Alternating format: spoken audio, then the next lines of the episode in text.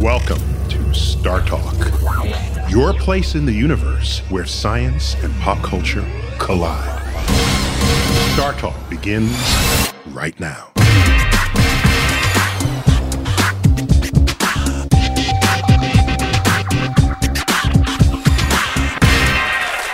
Welcome to the Hall of the Universe. I'm your host, Neil deGrasse Tyson, your personal astrophysicist, and tonight we're featuring my interview with filmmaker and puppeteer Frank Oz. Now, if you don't know who he is, he's the man behind some of pop culture's most iconic characters, like Miss Piggy, Cookie Monster, Yoda. And joining us in studio just a little later is actor and motion capture pioneer Andy Serkis. So let's do this. So, my co host tonight, comedian Adam Conover. Adam. Hello, everybody. Hi. Thank you for having me. You are creator and host of the TV show Adam Ruins Everything. Exactly. And you're just proud of that. Yeah, yeah. yeah, yeah. Well, we try to, you know, break down common misconceptions, tell people the hidden truth about, you know, everything that they thought they loved. It's just temper it ruins it for a second, but then hopefully we hope that by learning more, you know, you you enjoy that at the end of the day. So you're the geek that people don't want to bring to something that they're trying to enjoy. Yeah, yeah. As I'm the I'm the jerk at the cocktail party who just read an article about No, that. exactly. That's right. And also joining me, friend and colleague, astrophysicist Charles Liu. The City University of New York, Staten Island, you are our resident geek expert. Geeks, did we just invent that word? I don't know. I love it. You are a fountain of knowledge of all things pop culture, and that's why we have you on this show. So, and we're featuring my interview tonight with puppeteer Frank Oz. Many people probably know the characters he's created better than they know him, if they know him at all. So, I just had to ask him about this sort of semi anonymity that he might either enjoy or resent. Let's find out. So, Frank, how many people know who you are? Because when I when I looked at your your resume, it was like this guy's everything I ever cared about Oh, in life, nice. from childhood up through adulthood. You know that that's that's a real joy for me because I'm a private person and I'm not looking for stuff, and so I, I, I can walk down the street. So you just said you're a private person in front of three cameras in national television, just in case you weren't thinking this through. I in past tense I was a private person. Thank you. But I, I, I love the fact that I can just I have friends, celebrity friends who can't go outside. Yeah. I love going outside on my bike in the city, and I love just buy my beans and doing my laundry, and you know all the all the mundane things in life I like to do. All the people that buy yachts and stuff like that, I hate that stuff. I love the normal stuff, and I love the fact that nobody recognized me. Well, I think being a normal guy manifests in your work because your your stuff touches normal people in, in fundamental ways. Actually, okay, I'll get serious for a second, but that's kind of that's one of the reasons why I do it. Also to be to stay part of the human race. But the other reason is if you get into too many limousines, if you get uh, too many assistants to help you, then you totally lose touch of the people you want to touch. So, Charles, you knew who Fra- who Frank Oz was. Knew who Frank Oz was, I did. He was also Bert of Bert and Ernie on Sesame Street, as well as Grover and Cookie Monster. And he performed Miss Piggy for nearly 30 years on The Muppets. So, so when did you first know who he was? I mean, I would just hear his name in connection with these, you know, with these characters. You'd hear the name. Yeah, Yeah. I, I saw his name at the end of two movies, and I realized in each of those movies he played exactly the same character, essentially the same character. He, he was in Trading Places and in the Blues Brothers movie. Wait, who was? I don't know who was he in those movies. He was at the boundary between people who were free and people who were in jail or in prison. So, when the Blue Brothers got out of prison, he's there giving them back their supplies, including, I think, a used condom was one of the. Uh, that's what they were arrested with. And in Trading Places, uh, he was there. He told Winthrop to, uh, you know, take off his clothes and give up his stuff. So this was like the same role, and it's like Frank Oz at the end. A small role, but it was like that's Yeah. the same guy who's all these voices. And that's when I, that's when it hit me. It's so fu- that name is so funny because it really he really is he really is the guy pulling the str- uh, it's it works too well. It's almost too on the nose. if someone put pitched that in a writer's room, how about the guy who's pulling the strings is literally named Oz? I'd be like, That's "Come right. No, it's on." real. It's crazy. Come scary. on. Well, so he, you might know that the legendary puppeteer Jim Henson, who goes back to 1955, creating the Muppets, that Frank Oz is like early in that universe. right? and out of that you get uh, eventually Kermit the Frog and Miss Piggy and Beaker. That was a, that was that was one. There was a scientist. Yeah, yeah. Oh, and uh, love uh, Fozzie Bear. I think is did I say that right, Yes, Charles? Fozzie. I think Fozzie must be a F Oz E. In other Oh, words, Frank Oz E. do you think Fozzie was named after Frank himself as Oh. Fozzie? That's Ooh. a really good theory. that's good. I, I find that very believable. Yeah. Yeah, I call it hypothesis. There's a theory of evolution, Oh, and then yeah. Charles's hypothesis. It's a hypothesis. Okay, yeah, yes, just a keep, keep- hypothesis. just keep yes, that. yes, yes, yes, yes. yes, in the Museum of Natural History, it's a hypothesis. Yeah, yes. right. So I, I had to ask Frank just how he got involved early on in this pop culture phenomenon. So let's check it out. Your history with the Muppets. I mean, it's you. You go back basically to the beginning, right? Is that right? Where? Uh, Jim and Jane started it in Excuse me, Washington, Jim. D.C. Jim. Jim Henson. Look, Not, not all of us. Jim, yeah, let me take Jim. Jim, excuse me. Okay. Uh, Jim Henson, yes. Jim, well, I worked with I, he's my Okay, friend. okay. You- Jeez, you're you're tough. I know, you just. J- I'm scared to say his name now. Jim, I'll say it for you. Jim Henson. Jim yes. Henson and Jane started in Washington D.C. in a local show, uh, local show for eight years. And they moved to New York in 1963, and I was 19 years old, and that's when I joined them. So when were the Muppets picked up by Sesame Street? About 1969, 68, something. And like you were there before or after that? that. yeah, before Before that? and after. okay. Yeah. So this is this is puppeteering, but a different kind of puppet than we think of, you know, the Yeah. marionette or Yeah, you know, I, I started. when somebody I- had to was that Jim? that was totally Jim. Totally Jim. because who would have thought that would have worked with like a stick hand? Well, here's here's the thing. You know, before Jim, there was a proscenium with puppets, and the Little TV curtain and you sit Yeah. in front of it. and the TV shot that. Well, he took away the proscenium and made the TV screen the proscenium. Okay, that's one thing he did. Then he worked with a tight shot, and when you work with a tight shot, that forces you to do it uh, pretty succinct, you know, and all that. Usually, most puppets just kind of do that stuff. So, but he and he also had characters that were not traditional, like you know, there's the usual dragon and there's a princess and all that stuff. He just made characters, period. So he just blew everything apart. He was uh, he was amazing. So we- lost Jim Henson in 1990, uh, but of course he left behind his legacy that Frank Oz kept going. So Charles, puppeteering, what do you know about it? Just, just Puppeteering has been going on for at least 4,000 years. Ancient Egyptians did it. Herodotus spoke of it in the 5th century BC for the ancient so Greeks. this is puppets. Yeah, puppets specifically. Uh, finger puppets, hand puppets, glove puppets. All and, and other around the world. Yeah, marionettes, uh, little dolls that could move, then followed by uh, all the kinds of developments up to today, including the very complicated handspring puppets you can see, where there's a person standing next to them and they show very lifelike behaviors of animals and other creatures. such as the kind of thing employed in um, The Lion King. Yes, I guess. right. Right. There are many different sort of parts that capture an exact, or at least the spirit of the animal that they are trying to show. That's right. Even though you know it's not the real animal, That's the right. movement evokes it. It is so good that you are able to appreciate that puppet for its own life and existence without having to think about the puppeteer.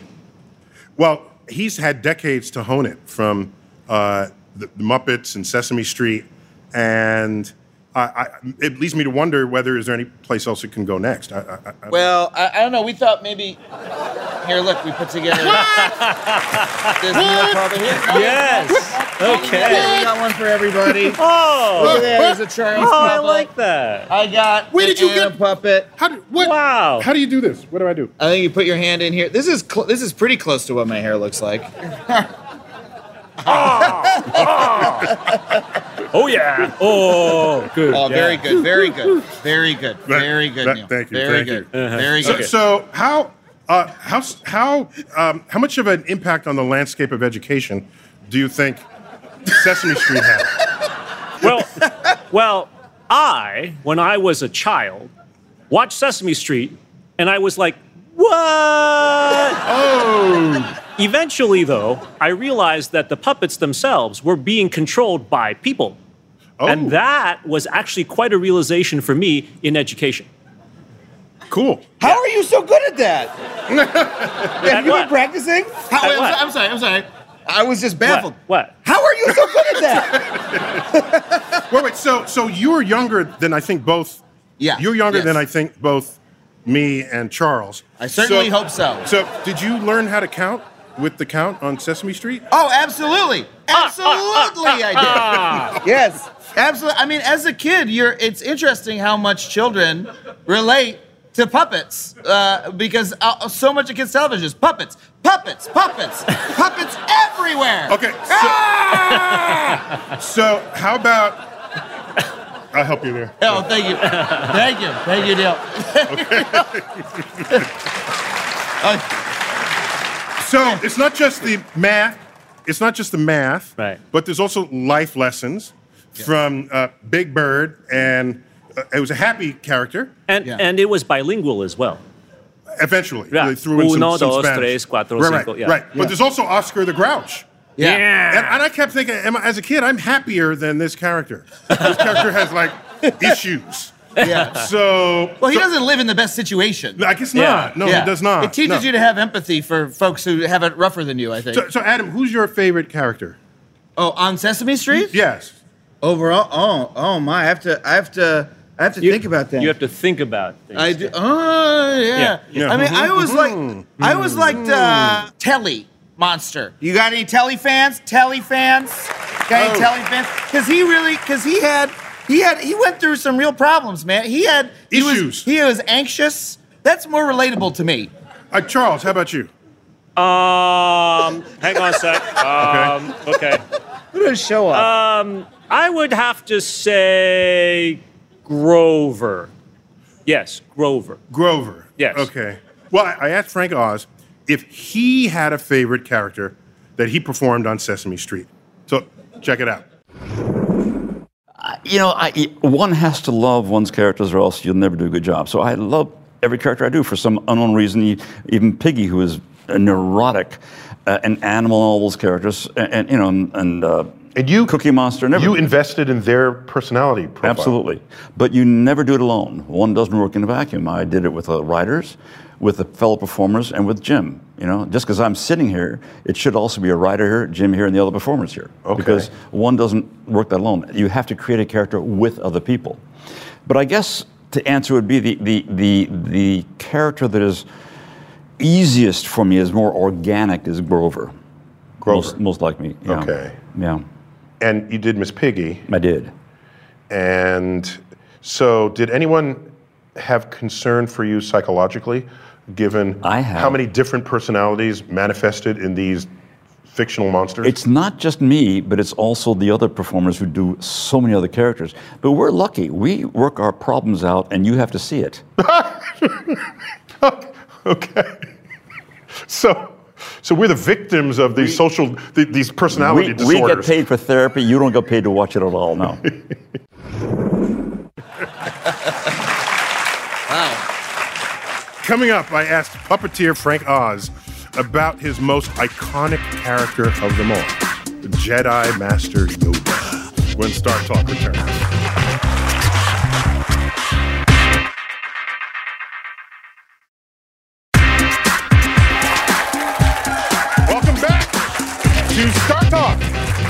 From the American Museum of Natural History. We're featuring my interview with puppeteer Frank Oz, and he is, we think, best known as the voice of Yoda from Star Wars.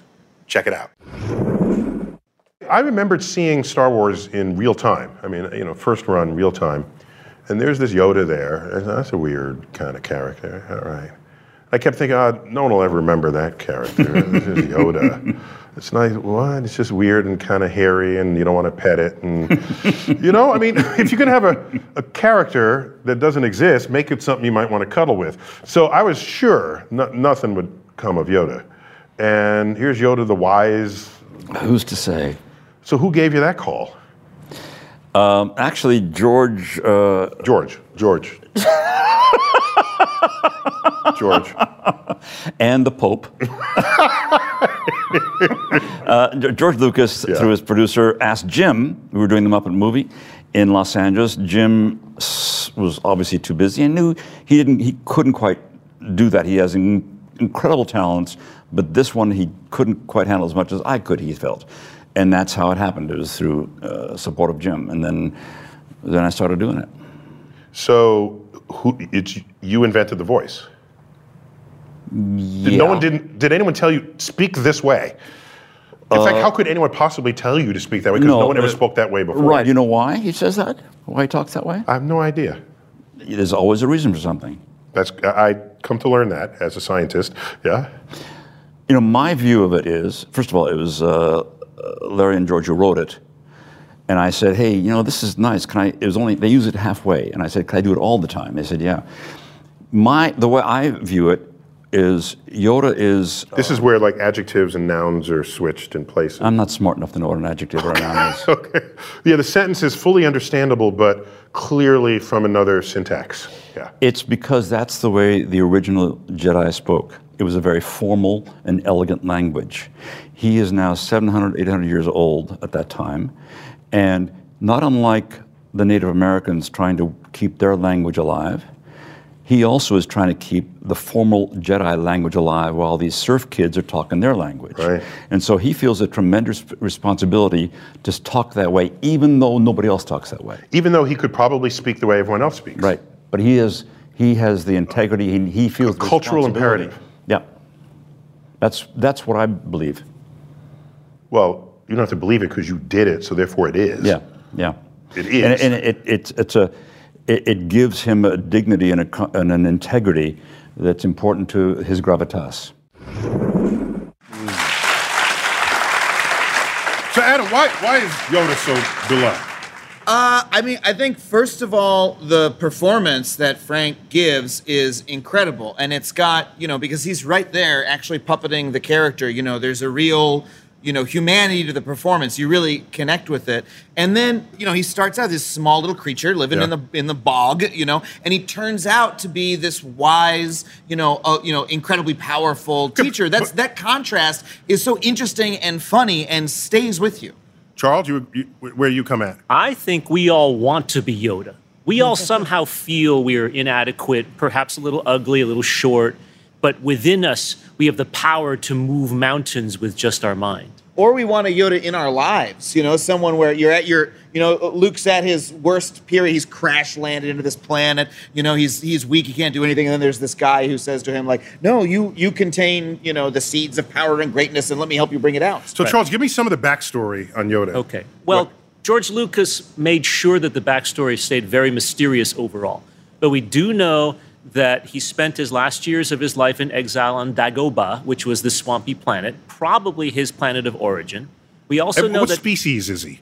we don't know. It's something weird in between. They've never uh, specified. No. So, uh, uh, the idea is that he might be the last of his kind. George Lucas once joked that he's the, the illegitimate child of Kermit the Frog and Miss Piggy.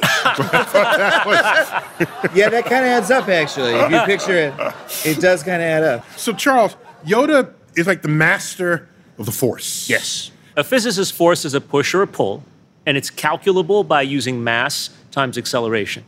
The force that was described in the Star Wars movies is more like some sort of vague thing that knits the universe together and flows all around us. It's more like an energy rather than a force, but it is tappable by certain people with enough training to allow you to manipulate space and time as if you had an unlimited force generator inside your pocket. So that would be what an actual force would actually do. Right. Okay, so there's some overlap between the two. Right.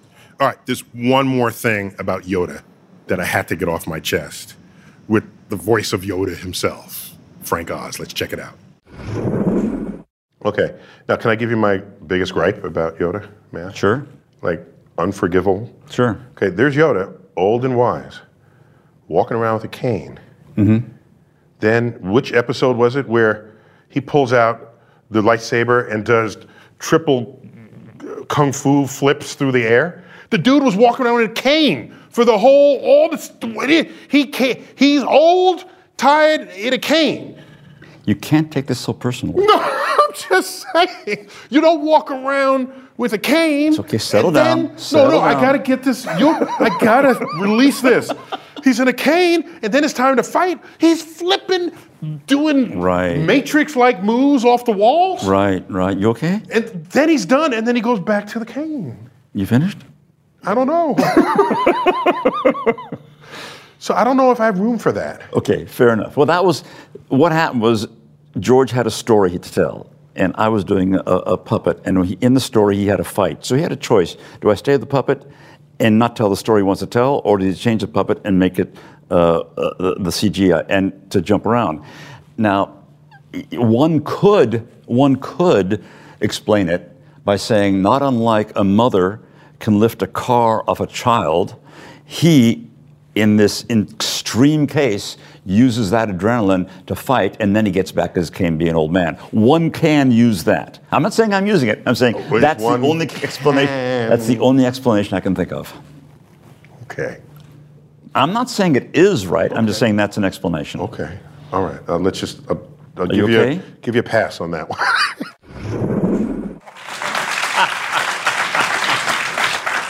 Charles, are you buying that explanation? No. Superhuman No. adrenaline strength. No, no, no. Hysterical strength. Although it is true that adrenaline running can increase your strength by several times, it's not going to turn someone who can't walk into someone who can do that with a lightsaber. Okay. It is much more likely that the cane was just an affectation, something that he used Yes. to show how old he was and keep all his people off guard. There is also the idea where, say, Donald Blake, who became Thor, he walked with a limp until he smacked a cane on the ground, and then he became Thor, and he could fly around and call down thunderbolts, right? Jane Foster, who played Thor more recently in the in the more recent comic books, has cancer and actually is physically decrepit and in deep trouble until she strikes the mallet down and then becomes Thor. Yeah, I'm still not. I'm still not buying it. Yeah. Adam, Adam, you got a better explanation for me? I, I like the affectation explanation, but I have an alternative explanation. I am not an astrophysicist, unlike the two of you, but perhaps because Yoda is so tiny, all of the he is more dense with force power that explodes out of him. Does that does that track for you guys? Do you guys? I don't like his expression. I don't like his expression. I think it's nice. I don't know about Dense you. I with have force a- power. You know, I have a bachelor's degree, so I think I know what I'm talking about. He's dense with force power. So he should Here's a go. sentence for you. He should go on the TV show. So you think you can force? Well, you have you have a long history of, of ruining movies like this for people, don't you? No, I. Yes, you do. Yes. No, I just offer. No, no. Yeah. Every time a movie comes out, man. Yeah. No, I'm just helping people appreciate. I just pray. So one time I just, you know, put up some tweets about Star Wars and I thought I was helping people. but no, they didn't think I was helping them. And like Time magazine came out. Do we have that headline? Yeah, look at that. they tried to completely ruin Star Wars. That no. Well, we're kindred spirits then. That's what I, I ruin things. You ruin things. Oh, okay. Oh, Yeah. that, that is a thing. Yeah. Oh. absolutely. Oh. Yeah. uh, we, we want things with the with the noble goal of getting people closer to what is real. yeah. Except that I, well, you, we have a specific tweet up. Don't, don't we have a uh, Oh, image you, of it? you have my. Oh, okay. Yeah, yeah. all right. Would you read this aloud I can do in that. the, in in the Star original? Wars: The Force Awakens, BB-8, a smooth rolling metal spherical ball, would have skidded uncontrollably on sand. now, Neil, That is for sure. let me ask you. I'm just trying to keep it hundred.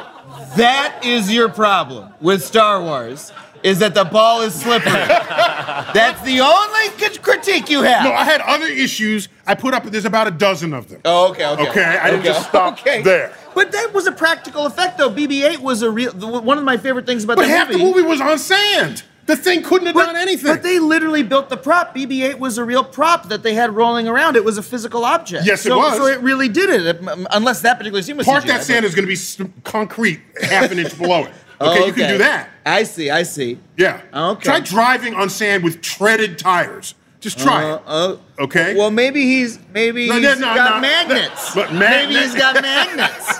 Well, coming up, actor and Hollywood motion capture pioneer Andy Serkis joins us when Star Talk returns.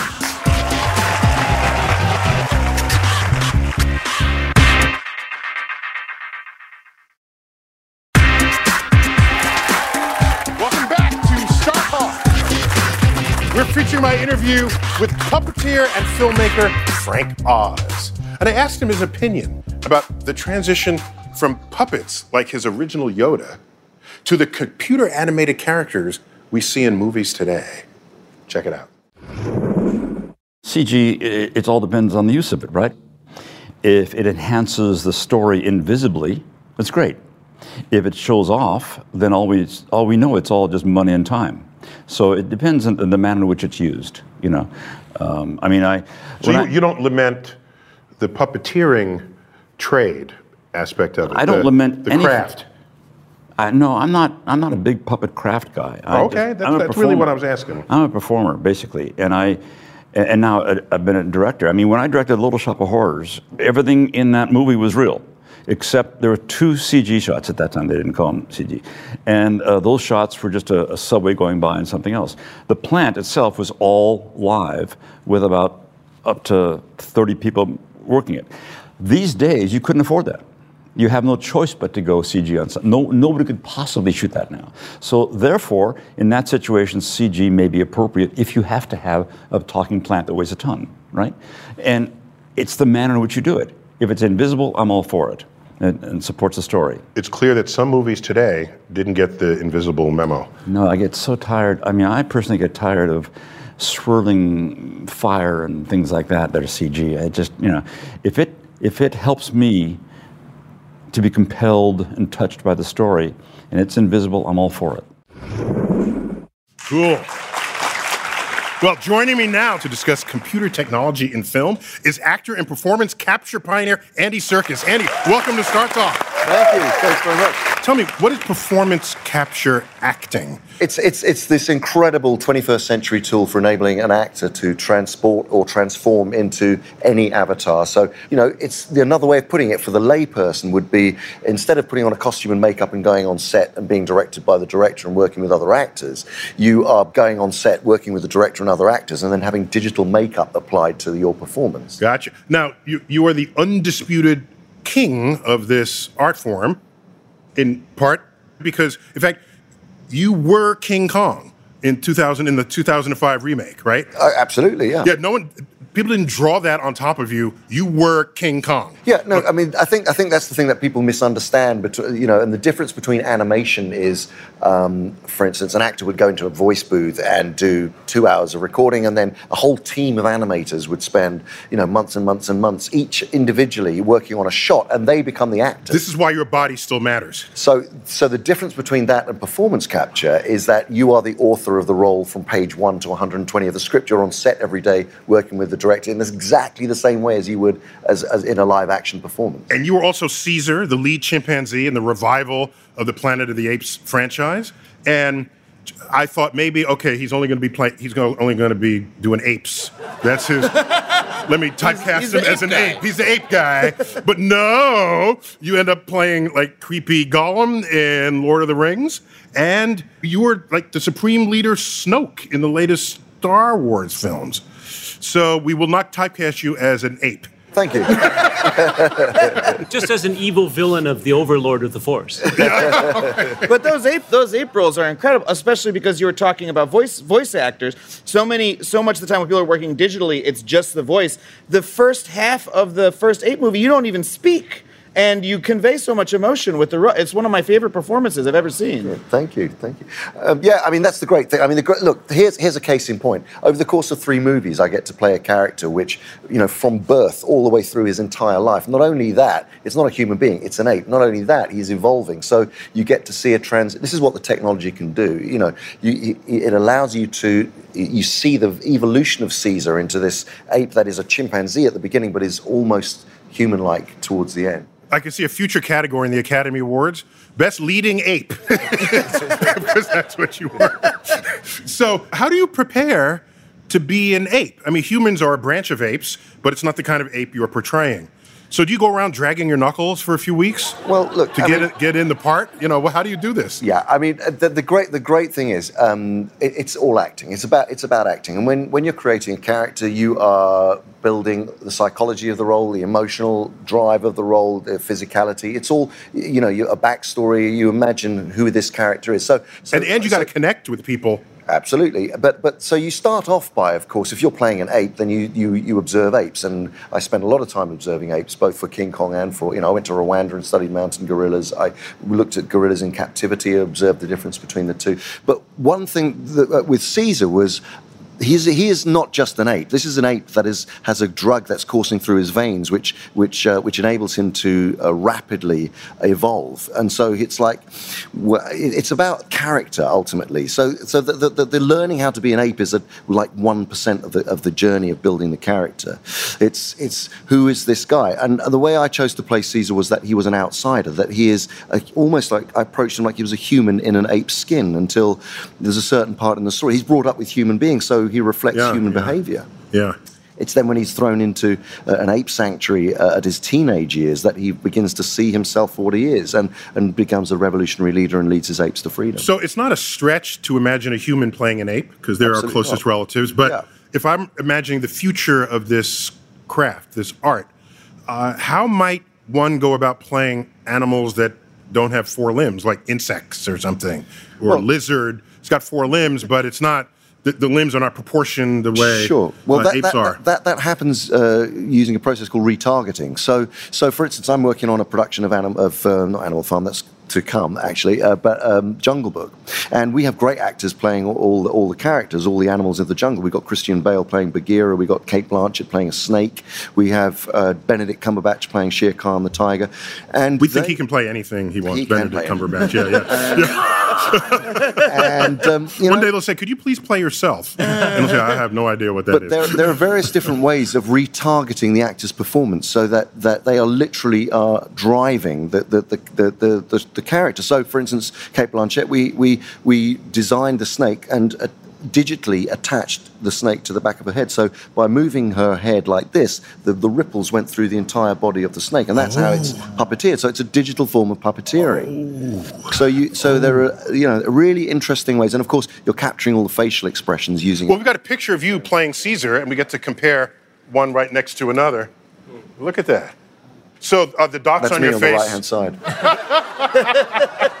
So, the, so the dots. Tell me about the dots on your face. So the, the dots are assigned to muscle, uh, you know, muscles in your in your face. Picked up by this this boom that's in front is a, is a head-mounted camera, which picks up all very subtle inf- information uh, of, of, of every single expression you're making, and it also tracks your eye movements and so on. So so the animators then take that information. It's it's uh, the, the the information it goes through a computer, but is then taken by the animators, and they have to retarget it onto the face of Right, because there's a hundred computer engineers between the left picture and the right picture. Yeah, Yeah. so no, well, there's, there, there, there are CG artists and also animators too. So, so it's the skill of honouring the actor's performance is what they do. So they are they are on, they are duty bound to to um, take all of the emotion that is performed by the actor on the day on set and translate it by texture, by fur, by and by literally retargeting that performance. And a shot like that will take maybe 120 iterations before it, it, it actually nails the. Mm-hmm. Does what it's gotta performance. do. Yeah, being being performed by the actor.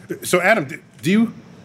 Is there a role for CGI in comedy? Oh yeah, absolutely. I mean, CGI, you know, TV comedy has much lower budgets than movies, right? Yeah, but yeah. it's starting to get so available and accessible. We are able to use So cheap. CGI. Yeah, che- yeah. Well, I wouldn't want to say cheap, Okay, but sorry, it is, it's. Inexpensive. Yeah, Yeah, yeah, exactly. yeah. truTV, it's inexpensive. It's not cheap. uh we, uh, we are able to use it on our show to punch jokes or to make moments work better. Or now, if you know I flub a line or if I don't sell a joke, we can make it work on the show with VFX and make it work in post. Like, watch, we've you know we could just like add an explosion right here. Like, watch, let's add an explosion. See, that didn't work for anyone at home, but on TV it's be hilarious. Yeah, this is still, there's still, there's nothing here right yeah, now. for you folks that was nothing, but they'll you know they'll love it at home. Uh, so, so, so, uh, so Charles, um, can you think of r- roles of CGI in education and in, Absolutely. Right now, NASA is already working on opportunities to use CGI to show people going into the International Space Station, walking around, seeing things happening as if you were there. Now, I'm just hoping that. But, but can it can you also like turn knobs and Yes, things? So you are you are what it makes you think you are That's right. in situ. That's right. Okay. And, and I'm waiting for astronauts to put on this capture technology so that they can look like apes in space. That would be interesting. Yeah, you don't have to send real chimps up anymore. Now you can just send up astronauts with a motion capture. There you go. Yeah. All right. So Andy, Frank Oz noted that uh, the CGI needs to enhance the storytelling and and, and not become the storytelling. I, I, I assume you agree with that. I mean, honestly, you, you, you, they should be invisible. They should be totally invisible. I mean, that's the great thing. I mean, most people think when they watch the Apes movies that it's like they, they're not quite sure because it's so believable. They're not entirely sure how it's done, but they are totally transported into that world. I remember in the first three minutes, I'm saying, "Gee, I wonder how they did this," and then in the next three minutes, it was like, "I'm totally in this, and I don't care." Right, exactly. Yeah, yeah. We're going to take a quick break, and when we come back, more on the art and science of character creation when Star Talk returns.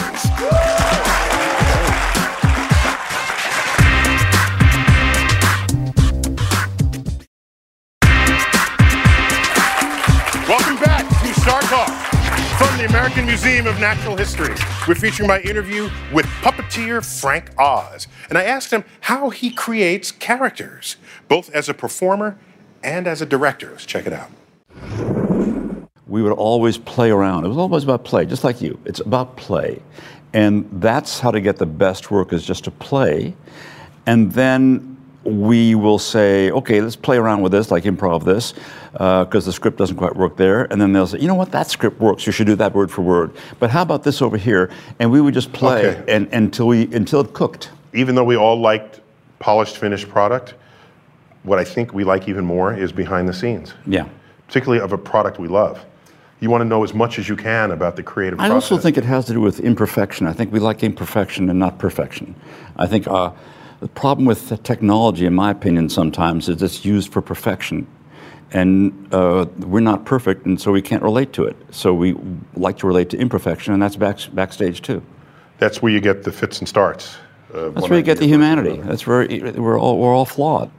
And every director should be on camera, and they'll have real empathy for an actor, and they won't treat the actors badly. Or, or, or taking them for granted for what they're trying to invest. And they're precious, vulnerable people. And when you're on, well, you're on camera all the time. You know. I mean, you give you, you give yourself. Yeah, You're, you're yeah, naked. You're, naked. You're, you're, you're bare-assed. Yeah, exactly. Okay. So, Andy, do you feel bare-assed when you're acting? Just all vulnerable? I always feel bare-assed in a lycra suit. So, uh, to a point that, that Frank was mentioning, uh, how important is, is sort of play in acting? How, how, Well, look, it's all about imagination. I mean, that's that's the thing. It's it's we, we all do whether we're on stage and we're acting in front of uh, creating a fourth wall, uh, whether we're pretending to be apes in motion capture suits, whether we are you know pretending to be kings or queens dressed with a crown and a you know a robe. It's it's it's it is play. It's it's all about imagination.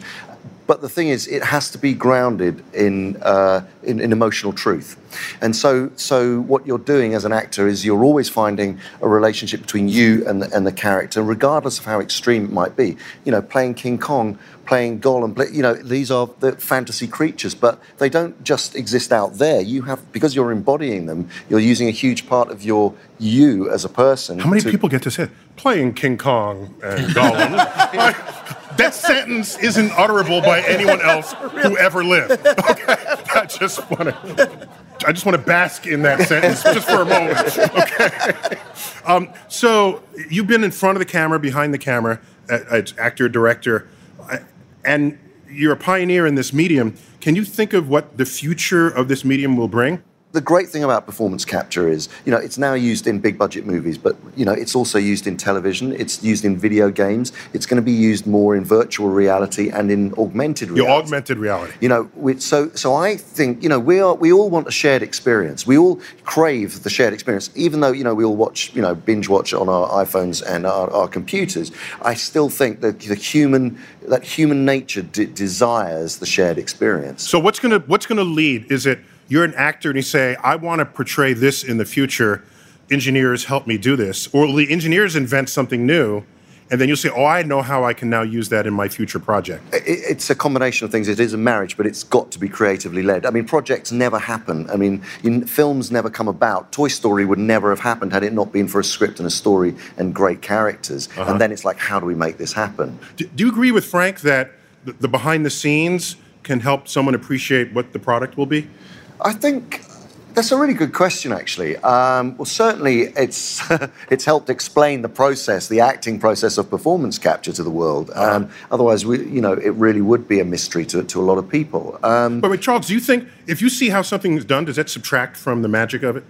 If you see it after, then it doesn't. Oh, It- after. It, has it. Oh, okay. If you see it before, it might subtract. But this is something that's very true the imperfection of performance. Some studies have been done to try to figure out why some songs cause you to cry, like tear jerking songs, and why some don't. And the answer lies in the imperfection.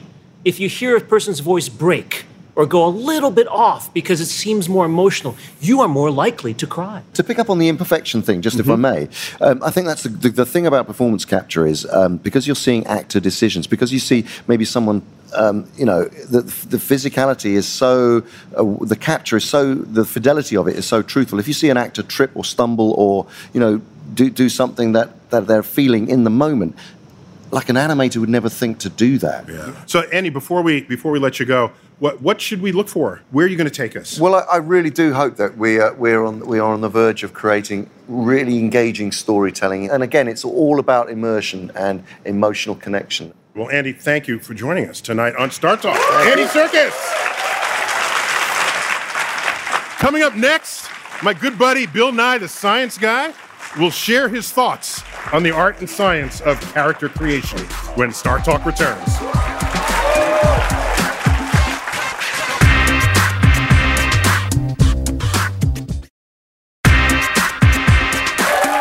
Welcome back to Star Talk from the Rose Center for Earth and Space, right here in New York City. And we've been talking about the art and science of character creation. And right now, I've got a dispatch on this topic from my friend, good buddy, Bill Nye the Science Guy.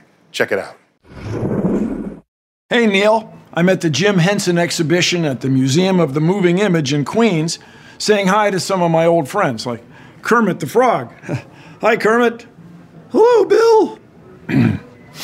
Since ancient times, people have used dolls and puppets to tell human stories. The appeal of these pint sized personas runs deep. I mean, how many of you have played with dollhouses? How many of you talk to the miniature figures on your toy train layout?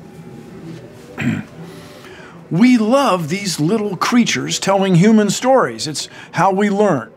Frank Oz's fabulous fictional characters taught many of us the alphabet and how to be nice to each other, and that fear is the path to the dark side.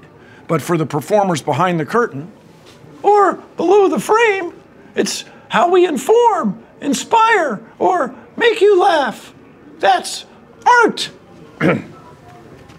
but the appeal of the miniature worlds that these characters inhabit runs deep to our ancestral past. And that's science. Back to you, Neil. Nye out. So, Charles Adam, in what ways have like puppets touched your life just growing up? I really enjoyed puppets when I was a kid. We played with them, but really, I enjoy even more watching true quality puppeteers make amazing things happen with these simple constructions. It's really quite amazing. But up to what level? I mean, at some point, you just got to say, no, we're grown ups now. No, any level, No. any level. I use it in gra- graduate classes. before. No. Yes. Black holes, you know, um. that kind of thing. Yeah. It works really well with kids, but even graduate students appreciate it too. You, you, Yes. in graduate classes. Oh, yeah. Especially magnetohydrodynamics. Oh, yeah. This. no, puppets, any kind of three dimensional manipulative activity is fundamentally something that adds to the educational experience. I totally use them whenever I get the chance, and I'm always happy to promote the use of puppets and other kinds of manipulative Whatever things in education. Whatever it takes. When you give people that visual, that helps them. Yeah, that helps okay. them remember. and the three dimensionality of it. Three dimensional and and a voice character. Yes. Why not? That's right.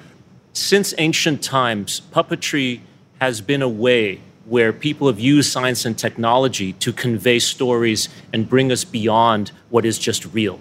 And that's just extended forward to the Muppets of Frank Oz, to Yoda, and now CGI. It's just another tool that science and technology can bring to the table when transporting us somewhere beyond our regular daily lives. Oh, that's beautiful. Because in this final clip with Frank, I asked him about a, a related, very curious phenomenon in his craft. I asked him, check it out. You must know this, but I have to share it to you just as a firsthand experience. I've had a couple of experiences in one on one conversations with Muppets. And even though I see the Muppeteer just standing there, either just behind a, a, a barrier or maybe not behind a barrier at all, they're just standing there.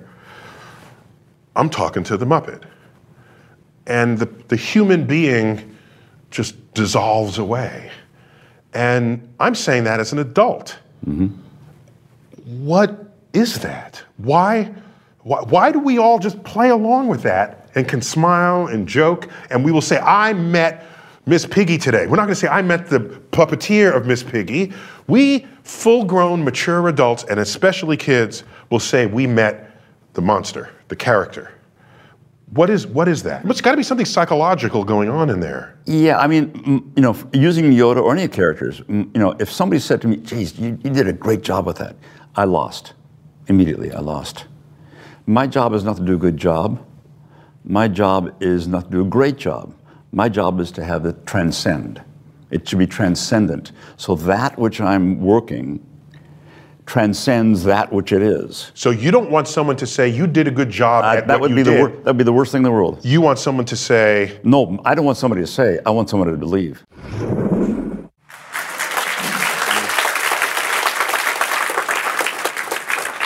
I thought deeply about that last clip and I realized there's something in my life that resonates with that. He, he doesn't want you to know that he's even in that equation. He just wants you to believe what he has created. And that should be your takeaway from what he has created for you. And I, as an educator, when I try to bring the universe down to earth for whoever will listen, I don't ever want the result of that to be you in some other situation saying, This is true because Tyson said so. If that is your answer to someone's comment, I have failed as an educator. My task is to empower you to think for yourself so that you will walk away and I am not in the equation at all. You don't even remember that I shared that information with you because that information became a part of you. And once you walk away from that conversation, you're in charge of your information. And it doesn't reference anything else in the world. And that is the power of knowledge, the power of insight, and ultimately the source of all wisdom. And that is a cosmic perspective. I've been your host, Neil deGrasse Tyson. You've been watching Star Talk. Charles Liu. Adam Conover. Thank you. Until next time, as always, I bid you to keep looking up.